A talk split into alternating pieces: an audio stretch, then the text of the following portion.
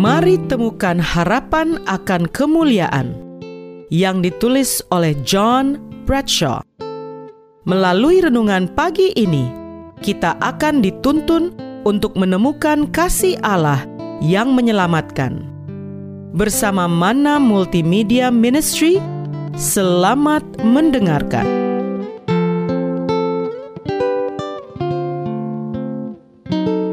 Shalom, selamat pagi saudaraku. Renungan pagi kita hari ini 17 Februari berjudul Teknologi. Ayat intinya diambil dari 1 Korintus 15 ayat 51 dan 52. Demikian firman Tuhan. Sesungguhnya aku menyatakan kepadamu suatu rahasia. Kita tidak akan mati semuanya tetapi kita semuanya akan diubah dalam sekejap mata pada waktu bunyi nafiri yang terakhir. Sebab nafiri akan berbunyi dan orang-orang mati akan dibangkitkan dalam keadaan yang tidak dapat binasa dan kita semua akan diubah. Bersama saya, Pendeta Andre Daembani. Mari kita dengarkan penjelasannya. Wanita Georgia yang secara tragis kehilangan tangan, kaki, dan telapak kakinya karena penyakit yang memakan dagingnya menerima tangan bionik. Tangan palsu yang luar biasa ini memungkinkan dia melakukan sebagian besar tugas rutin kehidupan, termasuk memasak, membersihkan, dan minum. Ini mengingatkan kita pada The Six Million Dollar Man, sebuah program televisi fiksi pada tahun 1970-an tentang seorang pria yang terluka parah yang dibangun kembali dengan bagian tubuh robot. Seperti halnya banyak kemajuan teknologi, kisah wanita Georgia telah melihat fiksi ilmiah menjadi kenyataan. Namun sementara kita bersyukur kepada Tuhan atas kemajuan teknologi yang mengakibatkan perubahan kehidupan orang sakit atau yang terluka, yang terbaik yang dapat dilakukan sains adalah memodifikasi atau mengganti. Seseorang yang menerima operasi penyelamatan jiwa suatu hari nanti tetap akan mati yang terbaik yang bisa diharapkan oleh penerima transplantasi adalah kehidupan untuk beberapa dekade lagi. Luar biasa tentu saja, tetapi sangat sementara.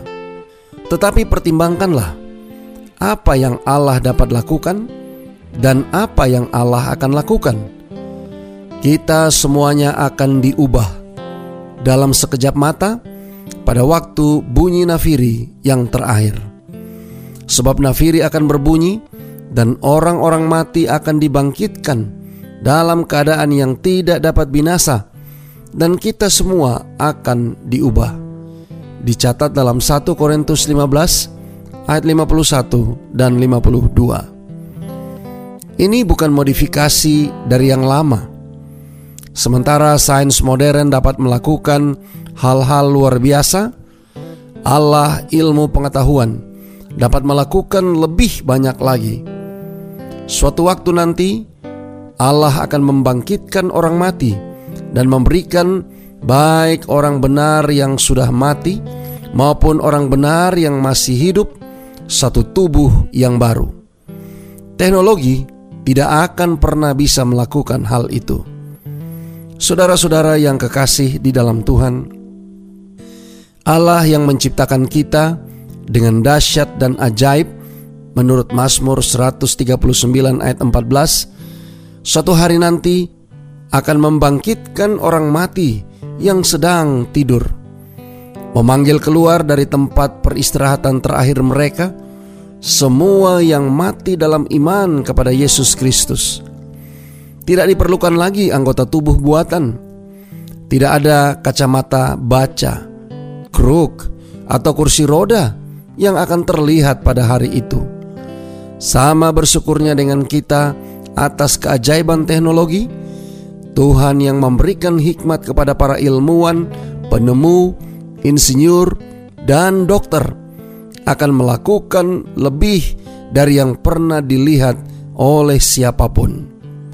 Betapa suatu hari yang kita nanti-nantikan ketika Yesus datang kembali. Doa kita hari ini. Bapa, terima kasih. Melalui renungan pagi ini, kami boleh belajar hal-hal apa yang dapat dilakukan oleh teknologi dan pemikiran manusia. Terima kasih melalui renungan pagi ini kami diingatkan bahwa engkau bukan saja dapat melakukan seperti apa yang teknologi dapat lakukan, tetapi bahkan jauh melebihi dari hal tersebut, di mana engkau dapat membangkitkan orang dari dalam kubur, memberikan mereka kehidupan, dan bahkan kehidupan yang kekal. Tolong kami hari ini Bapa.